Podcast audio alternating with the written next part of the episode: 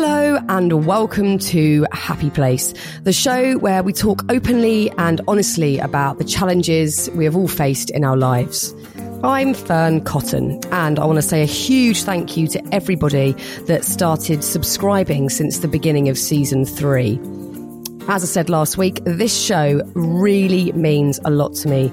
And to hear how it's touching others is really, really great. So thank you. And thanks to the lady that was out jogging today and looked quite spooked as she ran past me and then stopped and said, I'm just listening to you right now. And she was listening to last week's Ruby Wax episode. Thank you for that.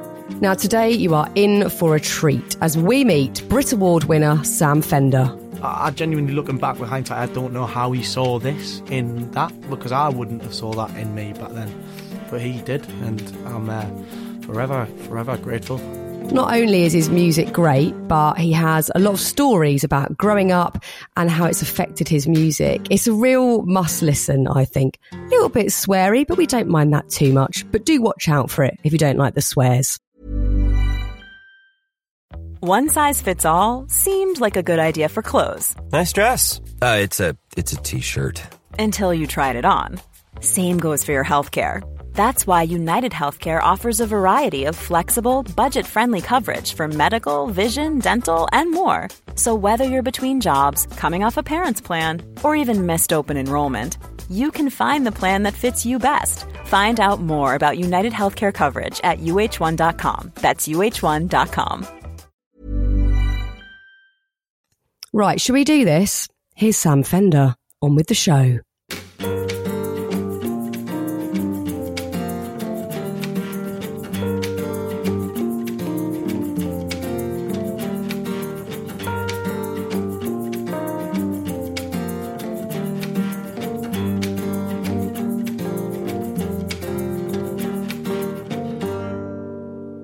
Sam, I'm so so excited that um, that I get to chat to you. Um, Likewise, every now and again, like someone amazing comes about in the music industry, and it is rare. You know, there's like a huge, you know, pool of people constantly releasing music, but every now and again, someone comes along, and it's it's you feel that excitement from the minute that you you hear their music and, and you see what they're about, and that is certainly what you're doing right now. And I've got to start by saying congratulations on your Brit Award. mad. Thank you so much. I mean, that must just be bizarre. I was I was saying like how the last sort of five months have just been completely mental. Like we, we did, uh, uh, we we released the first single like eighteen months ago or whatever it was, and then we've done about two hundred and forty odd shows probably. But then in last year we did like hundred and forty shows, and I like completely burnt out at the end. Like Yeah. I've never cancelled a show in my life, and I had cancelled the one at the end of that, two at the end of that year. And went back home, and I was just like, I don't know if I can do that again. Yeah. it was just like so mental. And, but then we won that Brit, and it was like, oh, it makes sense now. And even before that, you'd put the work in. You've Yeah, been doing yeah. this for a long time now. But there must still be a moment of surrealism about it because, as you say, you know, you get that Brit Award and all of a sudden the venues are bigger and you are well- so in demand. It must feel quite bonkers for you. I just right haven't now. felt like I haven't felt right since since we since I was told that we won it. You know what I mean? I Mm. projectile vomited all over his garden. My manager. No, you did not. My manager's got. So I found out in the taxi driving past me high school, where one teacher actually told us it was a stupid idea to be in a band. I love those teachers. I've had one of them. Yeah, yeah. He was like, "Oh, what you gonna do? What you gonna do? Just be in a band?" Said, yeah, Yeah, and win a Brit." I'm gonna be in a band, and um, and then yeah, and I started. So I was punching the taxi. She's like, "Yeah, won this Brit," and I was just like flipping off the school. And then um, and then I went back to my managers, and then like did a load of drinks in Yeah, good for you. You And got to have that celebration. all over his nice. What from booze or excitement? from both? booze and excitement Yeah. and and like the cheese board because it was Christmas time. And with alcohol, it's, it's not a good whiskey and cheese is not a good mix. Oh, that is a, curdling it's a curdler. disaster. It's a curdler that one. Yeah, I was bad. So your first EP, which mm-hmm. is magnificent. Thank you you. are of course writing it like you said. Those songs are for you. They mean something Yes. to you. They're about your life experience. Yes. But now you've had a little bit of feedback and you know what people think and you've seen people's opinions. How do you stop that from changing how you write? Going on to, I know you've done the first album now, but going forward, how do you still write just for you? Is is that something you've thought about much? I think I might need to take a, a couple of weeks before I have a proper stab at recording everything and things like that. I think, uh, and then just detach from things for a bit because everything's so constant at the moment. It's all manic, and I think um, if I went straight into the studio, after after all the background noise is still ringing in my head, I think I'd, I'd potentially like you know cock it up. But yeah, I think I'm just going to give myself a little bit of space after we come back from all this tour and stuff, and then and then get back in and, and get recording. I've got a few, got a few songs already anyway, so Good. So, h- how have you managed to, you know, because you seem like an incredibly grounded person, and you're Try. no, but you and you know, I know that your your motherland of North Shields is very important to you, and it's kind of very get grounding. lynched if you- if you lost get it. lynched. Yeah, There yeah. you go. That's how you stay grounded. But are there sort of important things you need to do to kind of not get carried away with the craziness of what's ensuing around you right now? Um, just see my mum. I think go for a cup of tea with her. What I love about my mum is I ring her up and I go, "Mum, we're going on Jimmy Kimmel on the TV in America," and she goes, "Oh, that's lovely." Do you, she goes, "Your cousin rang the other day." And uh, it's his birthday, so remember to ring Matty for his birthday. And I go, okay, mum. Brilliant. It's just, it's, and it's wonderful. Like, Brilliant. it's exactly what I need. Everybody else goes, oh my god, you know what I mean? And then you, then you start going, oh my god. I mean, mum just always like, she's dead buzzing, but I think she gets finds it so overwhelming that she just palms it off. I mean, my mum is exactly the same. Yeah. I remember telling my mum when I'd got the Radio 1 gig to hmm. take over from Jo Whiley's show, because there was the big shift around at Radio 1 at the time, and I hadn't told her for three months. I'd kept it a secret. I was like massively excited to tell her. And I rang her up, and she said, Oh, okay, well, I'm just at the gardening centre with Mariam, so let me call you back later. And I was like, I've waited three months to tell you tell that. that, yeah. But, it, but it's good. That's It how we will click back always to that sense of reality. Yeah, and hundred it's percent, good. hundred percent. And also, that's the good bit, the normal bit. Like the rest of it's fun, but it is also not real. It makes it. uh, like, To be honest, it made me quite down. A lot of all the mad stuff. Like I, I, I'll come away from it and be and feel really quite like, like I think it's because it's it's it's not all the excitement as exciting as it is. It's not of substance. It's not like a. It's not like a. Let's say like spending time with your family is like a really really wonderful rewarding thing, or doing something good is a rewarding thing. But then like being in the Brits surrounded by a bunch of famous people talking smack to Jack Whitehall, like it's fun, but it's like it, it it's not like you know what I mean. It's not nurturing and Yeah, real. yeah. I know what it, you it mean. Doesn't, it doesn't make us feel warm inside. Yeah, yeah. It just makes us feel mental. Yeah, but that's really good that again you've recognised that early and not, you know, got carried away with it at this point because you you just will, you'll stay how you are forever now. That's Yeah. where your sort of your baseline I is. kind of I stopped the drink. I stopped drinking for like I'm saying that as if I had some sort of problem. I'm fine, but I, I stopped drinking, uh, kind of halfway through recording the album, because I felt mad. I felt like I was going crackers, and I felt like I wasn't dealing with what was going on. And I was like, maybe it's the booze that's making me feel like this. I cut the booze out, and a month later, I was like.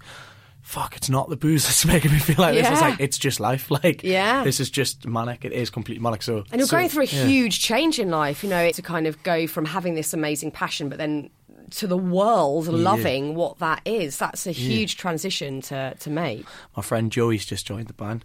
He was friends with us in college, so I've got two really close mates, like from from That's home. so nice. Like my, my guitarist, we were best mates since we were thirteen. We used to egg the co-op together, and I used to, like I used to steal Kinder Maxis from the shop in, in my in my coats because we got these little tiny chocolate bars. I'd buy one and then take fifty and put them inside my coat and then drop them out on the floor. That was my You'll have to go and repay. Now they know you're making cash, you've got to go and put them back. That's one stop. You've managed to find fight the corporations via stealing Kinder Maxis. There you go. And, But but and Joey's joined, and he, he was like a friend from college. So it's so it was the first time we played as a five piece last night. So it's a bigger sound, and that reminded us because obviously I spent two and a half whatever months out just recording my album and reading all the rubbish online.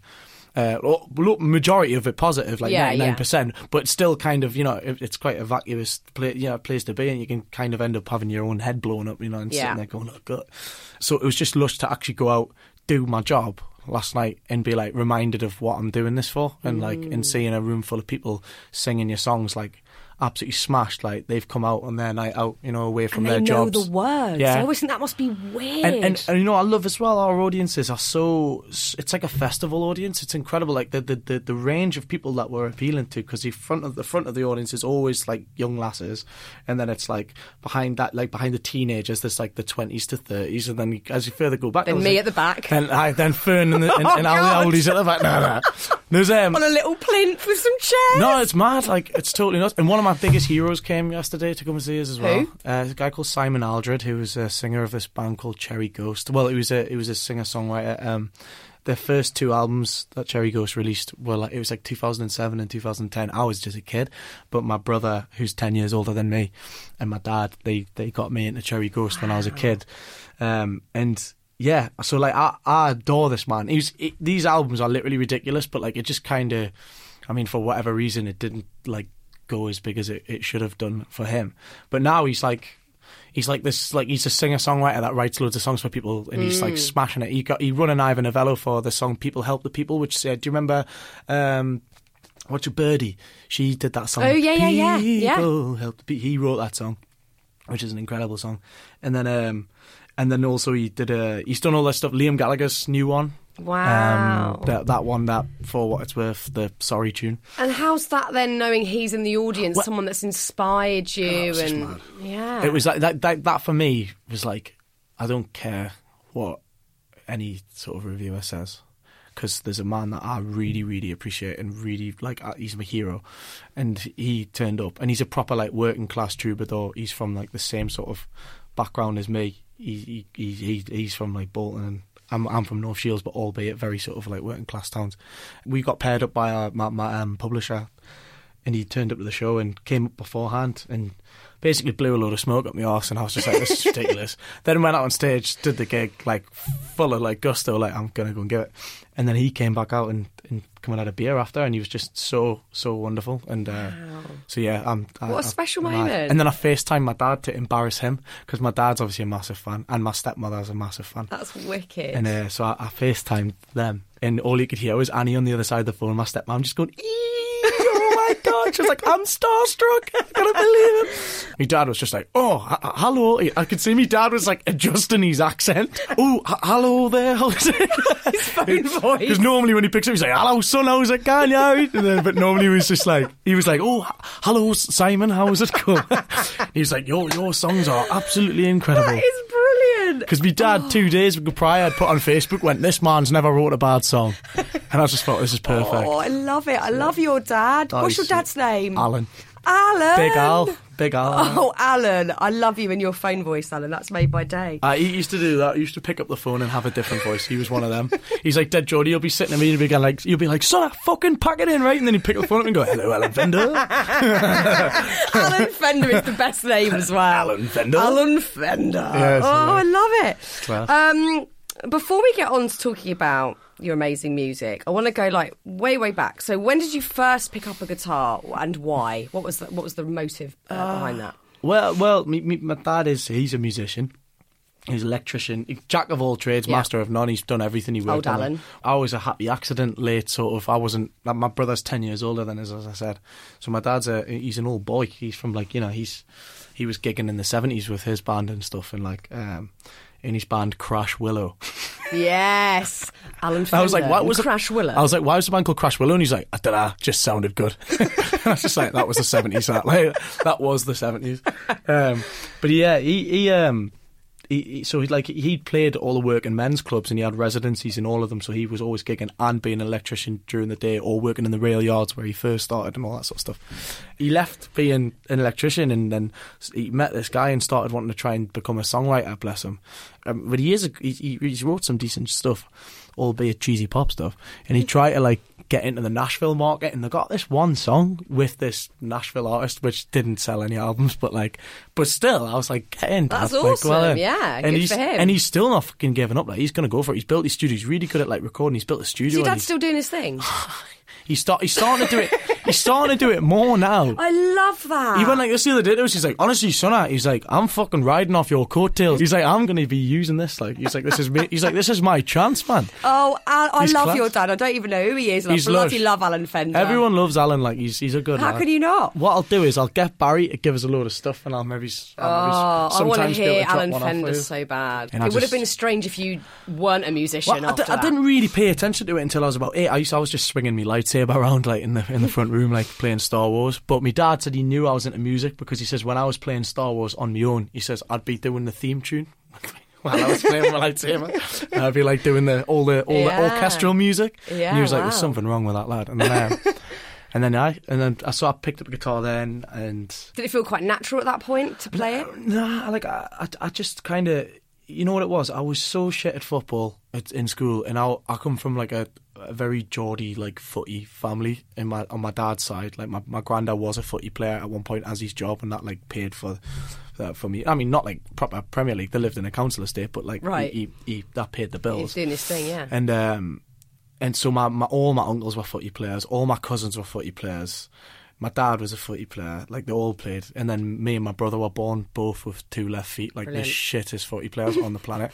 Like I'm the kind of kid that would just try and kick the ball and it would be like over that way, and I'd be like, "What the how's that? How's it gone there?" But um, so yeah, I, I kind of, I just was never into any of that. So when you get into high school, like everyone, I feel like it's a. It, I, I needed that. I needed a thing. I didn't have a thing. You know what I mean?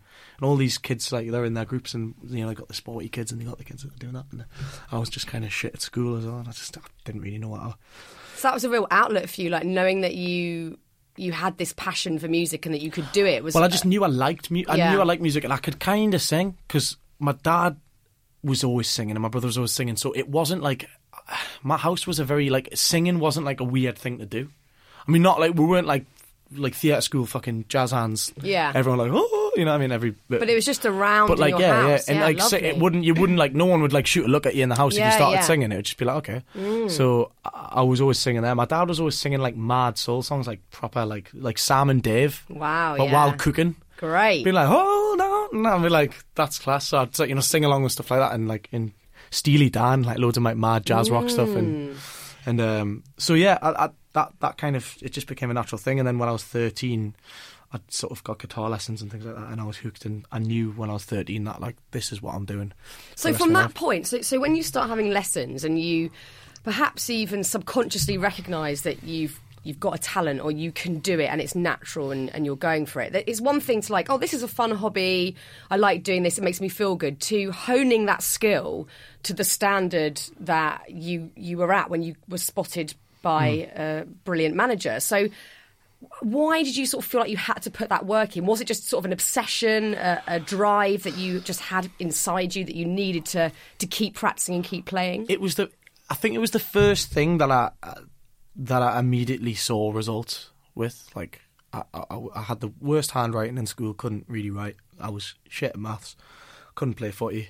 so I was like, and then guitar and and music was the first thing that I had like an immediate thing of like, oh, this is good. This is a good laugh, and I, and I got such satisfaction. I remember learning "Smoke on the Water" on the E string, like, and it's like a piece of piss. But I, in my head, I was like, I'm fucking pretty good at this. yeah. Which it, it was shit. Like oh, I in hindsight, Hendrix, yeah. hinds- yeah, hindsight, looking at it, I'm like, that was that was stupid. But mm. like, I, I just had such satisfaction from from being able to because I completed something on my own, mm. and that prior to that, I kind of the only thing I was kind of good at was drawing. I used to just sit and draw. And my, my guitar teacher said this the other day to us. I'm going to squeeze this in because it was the sweetest thing ever. My old guitar teacher came to because we built a studio up in North Shields, Would you need to come and see. I we want to do that. Yeah, That's next on the You should list. definitely do it. Yeah. Um, and he came along to see the studio the other day, and he said, he said, I always knew with you that you would do music. He's like, because when I taught you the pentatonic scale, which is like these really boring guitar scales going like bum bum bum bum bum, bum. he says you had to make it musical, so you'd go like dun, dun, dun, dun, dun, dun, dun, dun. like he said you always had to do flourish. So, yeah, he says you'd finish it, and it was like he said it was almost like you were playing a song instead of doing like mm. a. It's as opposed to the other kids who would go boo boo. You know, like like it was obviously like homework. Like dad yeah. had made them do it or something. A lot can happen in three years, like a chatbot may be your new best friend. But what won't change? Needing health insurance. United Healthcare TriTerm Medical Plans, underwritten by Golden Rule Insurance Company, offer flexible, budget friendly coverage that lasts nearly three years in some states. Learn more at uh1.com. When was the first time you thought, you know what? I've been doing this in my bedroom and it sounds. I'm, I'm plucking that E string and it sounds good, but now I'm going to go and I'm going to do that in front of other people. How did you get that confidence to do that? I was thirteen, and my brother, who was also a singer, he was he was playing in gigs and stuff, and like starting his sort of singer songwriter stuff. Um, my brother had he was running buskers nights to get a bit of money, um, so he ran this buskers night in the Maggie Bank, which is just this like proper proper Shields boozer where like Lindisfarne used to drink and stuff like like Alan Love Hall, it. this like mad singer songwriter from there, used to get smashed in there. And I, I I went in went down for my first buskers night when I was about thirteen, and and then also my my brother's band like he had like he had his his uh his original stuff, but he also did like a wedding band function thing, and as did my dad and stuff like that. Um, so they were they would get up. They would sometimes let us get up and just do like a blues guitar solo or something over the top of like bloody Hey Joe or something like, like some Jimi Hendrix song or like or, or over the top of like some Zeppelin tune, and I'd just be like just thrashing out. And then I had a, I like loved I, I got Les Paul when my granddad died uh, because he uh, he left us like seven hundred quid. So I went and got the second hand Les Paul because I loved like Jimmy Page, and I was just like, right, I'm gonna gonna learn all the, like all the mad Zeppelin riffs. So I, Yeah. I kind of I started then, and then did buskers nights, and then I was going to the buskers nights like every every week, probably from thirteen to sort of seventeen. And do you remember what that that feeling was the first time you stood in front of people and there was a reaction of any sort, or how it felt just to be in front of people playing and doing something you love so much? Well, I think it, it, it comes from. I mean, I, I enjoyed creating and playing on my own, and then in, in my house and being like, oh my god, this is mint. I, I can I can write a song. But then I guess there was that the was the the narcissist in us probably really enjoyed people going, way, you know, what I mean, and Don't we all? and well, yeah, well, of course, you know, what I mean, you're a liar if you say you don't. But I, so I was obviously loving a bit of the attention. I, I get my little uh, my little fix of that uh, every Wednesday night in the Maggie Bank, and then and then the Bell and Bucket, which was another one. The Bell and Bucket was the pub that I started doing loads of buskers nights in because it was my cousin's uh, stag do. Uh, me and my mate Joe went on when we were fourteen and went in the Bell and bucket. On a stag do? Yeah, we went on Wow. a stag do, but the, the well only for the beginning part, Right. which started in the Bell and Bucket. Okay. And the Bell and Bucket was ran by the legend Maggie. She ran the Bell and Bucket for years, and she's been drinking there for, for years as well. She's always smashed, and um, and she was like, I, I I walked in and I remember being like, I was sat there with Joe, like, oh god, I was like, how we're gonna get served? Like we're fourteen, and then Joe was like, ah, I was like, what do you want? He's like, I'll have a blue WKD. I was like, we'll never get served asking for that. I was like, so, so I was like, You need to get so, sophisticated. so I went right up to the bar and I slapped my hands down. And I went, I'll have two speckled hen, please. the upgrade from the we, Blue WKD. We didn't deviate from speckled hen because we thought that's the oldest drink we could think of. We're like, that's an old man drink. If we drink speckled hen, she'll think I'm old. Yeah, yeah, yeah. He's got to be 40 at so least. she's- yeah, exactly. If he's drinking speckled hen, Jesus. So. So yeah, we sat and we drank speckled hen there and got served every week. Every week we went back, we still got served. So I was 14, saving up my dinner money at school, going like, I'm going to get a couple of speckled hen at the oh. weekend, go and get absolutely smashed with Joe. And we went down there and, and was doing all these buskers nights. And then on my 18th birthday, turned up at the Bell and Bucket four years after we'd originally got served with my 18th birthday party on, and Maggie just took my head off with the biggest slap. she was like, I could have lost my license, you little fucking bastard. Four years of speckled hen down the drain. Four years of speckled hen to her underage, yeah. Oh, that's amazing. It was- it was hilarious. And then, can you tell us about? Um, I've read about this a lot, but I don't know firsthand what this experience was like when you met your manager. So he he saw you in one of these venues. He saw us in the lowlights, so I started working in the lowlights shortly after that that time. Um, I basically I, I, fin- I I went and did my A levels. Well, I, I went and butchered my A levels. I completely fucked them up. Same. Uh, yeah, I, I just. I did one. I think Did by one. I got that by the time I finished high school, I did reasonably well on my GCSEs because my English teacher believed in us. I couldn't write for toffee, but she sort of, you know, she saw that. She- I did an oral exam on Frankenstein, and she said she was like, "You speak like an A star student, but she was like, you write like a complete idiot." So then she made us stay back after school and do a load of that and do a load of writing, and then actually got us up to A's in my English in the end. So then I went and did English in my A levels because I actually became interested in writing, and that's how I ended up writing songs and stuff because of her. Really, she was properly. We properly love that wonderful. teacher. Yeah, she's wonderful. Miss Miss teacher. Bray, she's called now, but she was called Miss Kell back then. So yeah, went and did my A levels, butchered them, Yeah. came out of that, worked in a pub because I didn't really. Um, I didn't really know what I was doing, and I remember like I was working there doing the buskers and things like that, getting pissed, and uh, I had this boss behind the bar called John O'Keefe. He was the owner of the pub at the time, uh, who looks like Winston Churchill and sounds like Winston Churchill. Was it um, Winston Churchill? No, it wasn't. No, it was John O'Keefe, but he, he's like he's like the Geordie Winston Churchill. He's Wow. like he's like really kind of like you know slightly on the on the on the cusp of being quite fraudulent with his business and and you've been in the papers for for ripping off the breweries and that the chron- front page of the Chronicle like coming out of the out of the courts like Brilliant. um and he was just like hilarious he was absolutely hilarious he used to just tell us loads of mad stories when he used to work in London. He was like, I used to get a pile of CVs and I would just pick up half of them and chuck them in the bin and go, and then what you doing that for? Go, they're the unlucky ones. Oh he's, like, he's just total mad. But yeah, he, he at the time knew who Owen was, my manager, and Owen had just won. Uh, they just won two Brit Awards with Ben Howard, um, and he came back to celebrate and see his uh, see his family and his friends. And he walked into the pub at the time, which like it sounds like a Disney story because I was genuinely like, how the fuck am I going to get this off the ground? Like, I want to write songs, I want to be in a band, but there's not really that much industry in Newcastle. There's Generator, and like apart from that, there's there's fuck all really.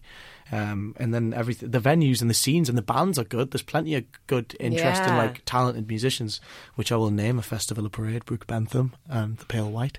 uh, there, there's three that I know of. Um, and there's there's loads of talented people, but there's just not really the, the, the industry or the or the, the means to kind of get people out. Yeah, yeah. It becomes this Yeah. kind of bubble that, that everyone gets trapped in. Really, it's very claustrophobic. And yeah, so he walks in and and John O'Keefe, who normally used to. I used to get bollocked for playing guitar. Um, I was always like playing the guitar when I should have been serving pulling pints. And he was like, "Oh, he's like, go get your guitar out to the corner, boy." And he was like, and he called us stupid boy. That was my name. Like, Nice. He used to every morning out. You would like twat us across the head with like a rolled up newspaper and be like, "Stupid boy," and then he'd be like, "Go downstairs and go shift some of them ale barrels." he was like, "You're useless on the bar. It's better to get you off anyway."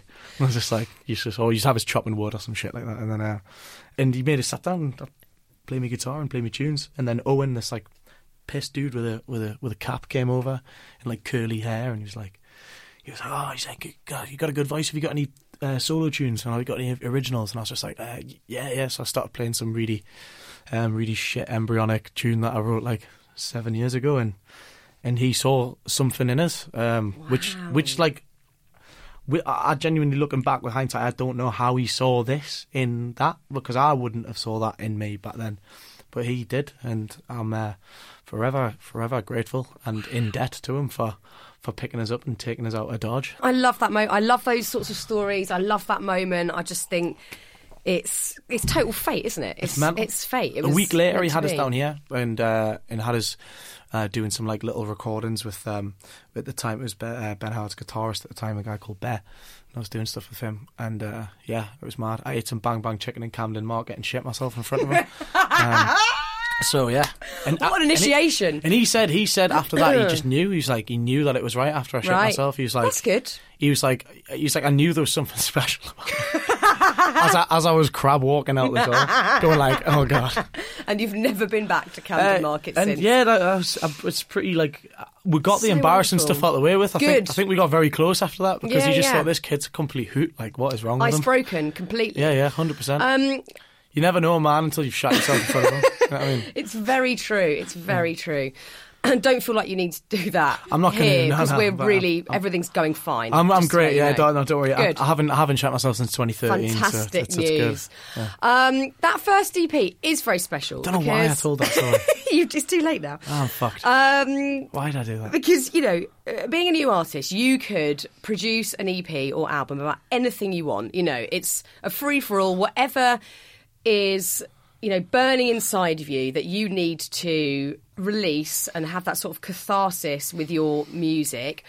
Um, you can choose whatever route, but you chose quite a specific route to start off with that first EP. You know, obviously it's beautifully made, it's produced beautifully. Each song is structured perfectly, but the the undertone, like the sort of the lyrics, are of a personal, darker nature Yeah. for you, and and hold a story very much linked to where you're from. So Yeah. especially the, the the title track "Dead Boys." Could Yeah. you tell us sort of why you felt like you you needed to write about?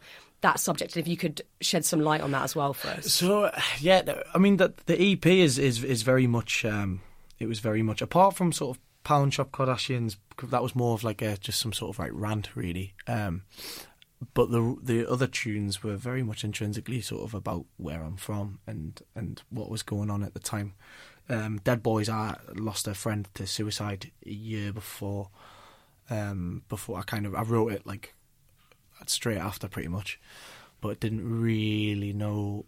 It was more just about the shock. It wasn't kind of about anything. It wasn't like trying to find some sort of answer or, or, or explanation. It was it was genuinely just about the feeling that, of that abject like confusion and and and and, uh, and helplessness. I think you know when you when you do lose a friend, um, because as well, like he was, he was the, probably one of the most selfless blokes I've ever met in my entire life. And I actually wrote a few of my songs in his in his uh, in his greenhouse. He's an older guy, um, and he. Uh, his, his his wife as well. I was very close to who who's uh, who helped me through a lot of like uh, st- stuff that I was dealing with uh, medically at the time when I was like twenty. I had like a, a condition, and um, and so I wrote a load of stuff there, and and kind of I think there's a, there's a bit of the guilt as well that when you you you don't know that you, you didn't know what was going through their head. Um, there's, so there's a line at the beginning of the prelude um, there's just like uh, the the opening prelude before Dead Boys kicks in, and it's um, it's just because it's just I'm firing on three cylinders. If only I knew what you meant. And that was actually the last thing he said to my friend Richie Wow. uh, before before he took his life. Uh, he was like, "Oh, Richie said, oh, how you doing?" He went, "Oh, I'm firing on three cylinders." And Richie just didn't think anything of it, and obviously that just he just meant, "Oh, I'm not, I'm not fully right." You know what I mean? And uh, and yeah, it was just it happened. It was all very sudden, and then after that. Um, another friend that we knew, someone who I wasn't mega mega close to, but I, I've known him for a long time because he was kind of one of the. It's, it's a small town, everybody kind of knows each other, and he was actually very close to my manager. My manager was very close to, the, to this other guy who he took his life as well uh, in the same year, and then there was another kid who I knew from who was around our friends group circle who was a younger lad. There was a 20, 23 year old lad who did it, and then there was two brothers in Blyth who uh, within a week of each other. So the younger brother took his life, and the older brother took his life a week after, and it was just obscene. Like it, it was, there was a lot of. Uh, I think when you're exposed to something like that, you become more sensitive to it. So therefore, I started, I started being more aware of the suicides that were, were going on around around my hometown. And then I looked up. I, I wrote the song by this point. Then I wrote, uh, looked up the the, the, the stats and um, saw that it, you know it's the biggest killer of men under 45 in the UK. And, Which is a horrific and shocking yeah, statistic. That I think 84 a week. Yeah, we, we- you know how it's so hard to process that sort of information and and um, to try and find a solution or ways of that being a lesser number because no one wants to know that that's the case and that so many men feel that desperate that they that's the only option for them. Well, and I, I think it, it comes from that, that age old sort of stiff upper lip thing that we've got going on. Which I, I, I, I've, I've I've kind of learned probably because of my friend and and because of them situations, like the importance of of, of talking. Um, I think me and my manager have we've had a lot of like sort of uh, there's been a, quite a lot of uh, it's been a big a big learner, you know. Um, so yeah, I wrote that, and I was very hesitant uh, hesitant to, to release it because I, I didn't want to capitalize on a, on a tragedy or you know or, or be seen as like you know using using something awful to to gain some sort of uh, musical success out of it. I didn't want to didn't want to do that, so I, I spent a lot of time kind of dilly dallying about like, going, do I do it or do I release it? And then um, and then I played it to our inner circle and uh, of friends, and everybody was just kind of like, "Ah, this is this is a good tune," and, and it and it and it, it it's not ranty and it's not it's only got like two lines in it. You know what I mean? It's it's very much just about like it's it's just about the feeling of being like this is it's a fucking tough one and and it, it needs to be spoken about. And so many mad things have happened since the release of that song like the amount of people that have come forward and spoke about um spoke about what the, you know their their their experiences. Or some people are saying that they you know that that they've you know turned themselves around and that the song sort of like it's it, it's it's been cathartic and Bloody I mean, that's massive. this to one this one guy we got an email from this guy for five live from uh Nihal was like he forwarded us this email because we I did I went on live I went on live into Dead Boys with uh, with him and, and we had a chat about about all this sort of stuff and there was a bloke who was like basically driving on his way to go and kill himself um and had five live on and he heard it and stopped the car and said that he just cried for like three hours and this this mad email that's like so Oh God, intense I mean, I feel like freaking crying hearing that. yeah, it's nuts. And then he turned around and and and went and got help and and basically just sent this email to to to Neil and then he forwarded it to me and then he came up to us last night and he's just like oh he's like it's it's so insane he's like that, this guy's like completely turned his life around and he's now he's getting help and he's getting support and and um so I was like because you know what it is like God Almighty. You- you can't, like- just mad. you can't ever. Um, I'm never ever gonna uh, overestimate the the the clout of my job. I'm not like you know you know when musicians were primarily entertainers. We're not coming up with cancer cures. We're not saving people on a regular basis. You know, we're not doing things to like that are necessarily like mega positive and cha- or changing the world. You know what I mean? And I'm never going to be one of those people as I'm on some sort of fucking crusade to some troubadour that's going to come and save the planet because I'm not. Like, and that's not what our job is. But when a song connects like that mm. with with a load of people and creates a conversation and has these little moments where people it, it actually affects people's lives. Um, it, it really it's really humbling and and kind of reminds us why I'm like why I'm doing it. You know what I mean, or why I want to keep doing it. You know? mm, I mean, that is so remarkable. Um, I mean, I'm completely blown away by that. And I knew, you know, from what I'd read, I knew that your music had been a huge solace and help to people. But to hear, you know, a direct case of one human who you essentially have saved his life with your music, and I know you you don't want to go into that whole. No. I'm just entertaining whatever. But you know, it is there is the power of music, and there's well, something so special in that, and, and what you create well, and how well, that reaches people. If anything, it's the power of the conversation. Mm, yeah. Really, it's more like it's the fact that we were speaking about it. I think yeah. is like we were talking about it on a live radio show and talking about how how blokes feel this inability to talk, mm. and some guy heard that and saw that as a cue to talk, and I think that is is the the thing that I took away from it is that like this was a conversation that needed to be to, to, to be spoken about, and it needs to be. Mm. It, we need to speak about it more clearly. I know you've sort of almost accidentally fallen into that kind of space because you were, you know, sort of hesitant slash reticent to even release that song in the first place. Yeah. But you've now realised what a huge help you being honest about that experience has done. Mm. Do you now feel compelled to sort of stay in that space and, and, and keep using your voice in that way? I, I, you know what it is. I, I I'm not going to put pressure on myself to to to do anything in particular. I'm going to write my music, and uh, if I've got something to say, which mo- most of the time I don't have anything to say, I've just got questions to ask. Like I'm never really going like, "This is what we should do." Fuck the Tories, you know what I mean? Like, it's not like that. It's yeah. just kind of like uh, most of the time I'm just. Uh, I'm I'm 24. I'm asking questions. I'm trying to figure out. I'm growing up. I'm I'm becoming a, a, young a young man, and I'm I'm just trying to figure it all out myself. So I'm never going to be you know condescending or, or come up with some sort of fucking song that says I've got any answers for anything because I don't. So if I do have anything in a song, if, I, if I'm writing about it, it's it's genuinely more just asking questions. I'm, but I think that's so important because um, the asking question bit also plays into feeling like you can freely speak about things and ask questions and mm. not feel uh, ashamed, foolish, or whatever for saying, wait a minute, I, I really don't understand this about life, which yeah. none of us do. None of yeah. us have the answers or know. No, no. And I think actually presenting that in a song is more helpful than a remedy or a solution. It's yeah. just putting those questions out that everybody else is also pondering on and confused about. And, and that's a nice. I think that's that's exactly how I in. want it to be. Mm. I'm kind of just letting people. I'm letting people know that I, I don't have the answers, but I, I, I want it to be good, whatever yeah. it is. You know what I mean? Like. So, what sort of subject matters are you talking about on your first record? Because I know you've kind of you've, you've, literally just finished wrapped up on that, right? It, it's kind of. I think it's everything from like. Uh, you know what it is. I think I think that it, it, most of it is it's it's coming from me. It's coming from from my sort of my my, my early twenties and late teens.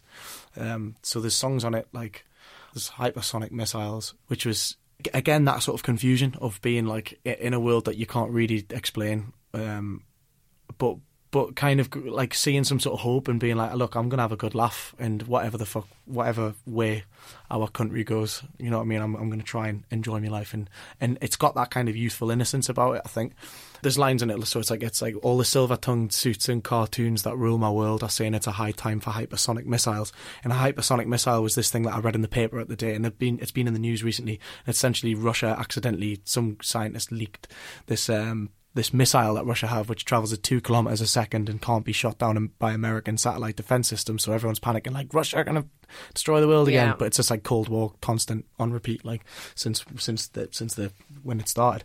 That was me just kind of reading the paper, going like, "Fuck me, hypersonic missile." That's a bit of like jargon in my world. Mm. it's just so weird. Mm. Um, so I, I I wrote about that kind of that kind of it's that it's a Cold War esque sort of fear of like of the apocalypse, but, but it's a bit tongue in cheek. Like I'm not obviously I don't think the world's going to end.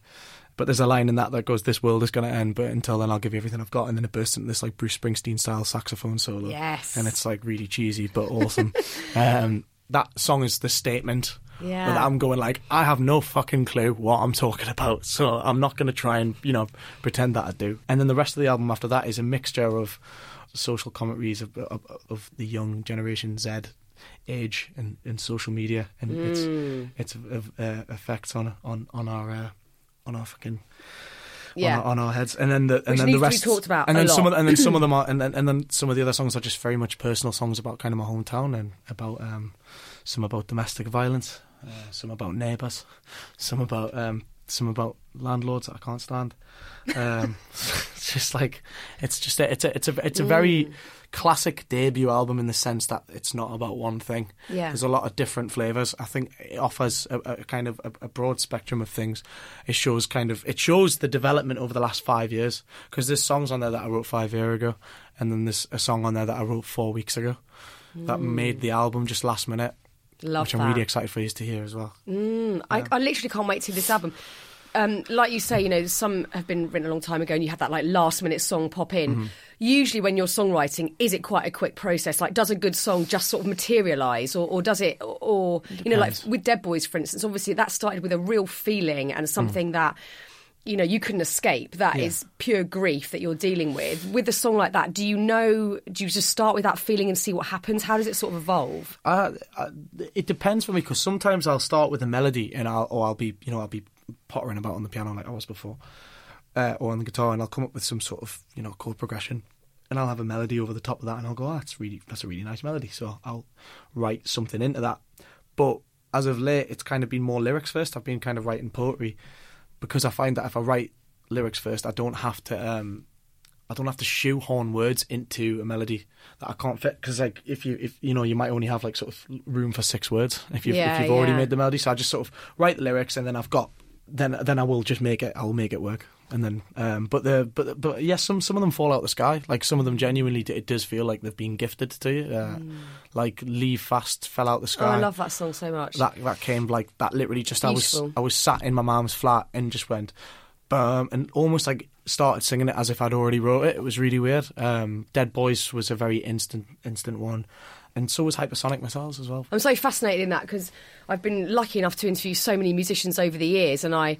I am not musical in the slightest, hence why I ended up very much sort of talking about music because I'm obsessed by it, but I can't do it. Mm. So I'm fascinated by that process of that sort of channeling, and it is almost otherworldly, like you say. It it just appears, and I the, the alchemy in that I just am completely sort of in awe of. I find it peculiar because I can't you know, access that myself. I'm just constantly fascinated by what that must feel like just for this song to sort of appear. It, it's it's pretty it's it's wonderful that I kind of I've always used it as a form of therapy, and I know it's very very cliche. It's just a very sort of it's a classic platitude that all songwriters say like I I write for my therapy, and you know it's but it is. It, Yeah. I, I, I, I write if I'm feeling shit, I I'll write a song. If I'm feeling great, I'll write a song. You know, if I'm feeling anything that's worth feeling, then I'll I'll sit and pick my guitar up and sit on the piano and and try and make something of it because uh, you've got to bottle up them moments. I think even the even the sad ones as well because you you learn you learn from them, and if you can turn it into something nice and something pleasant, then then it's uh, it's even better, isn't it? Well, you've so done that. And as I say, that EP is just magnificent, and I cannot wait Thank to you. to hear that first album. So thank you so much Thank for you your so time. Fearne.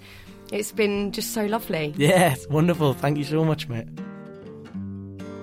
Wow, I mean, what a future Sam Fender has. Thank you so much, Sam. I really enjoyed that. You properly made me laugh. And that debut album, Hypersonic Missiles, is available in August. I really can't wait to get that. Honestly, I love his music so much. You could probably tell from that episode me wanging on about it anyway. Now, next week, in a slight change of pace, oh, we meet Mary Berry. Many of the chefs who I admire enormously use so many different ingredients, and you're left with a bit, and it stays on the shelf uh, um, like a juniper berry. You would use it once in two years, and uh, you know you wonder what you're going to do with it. Oh, Mary, or Mary Cherry, as my kids call her, which is rather cute.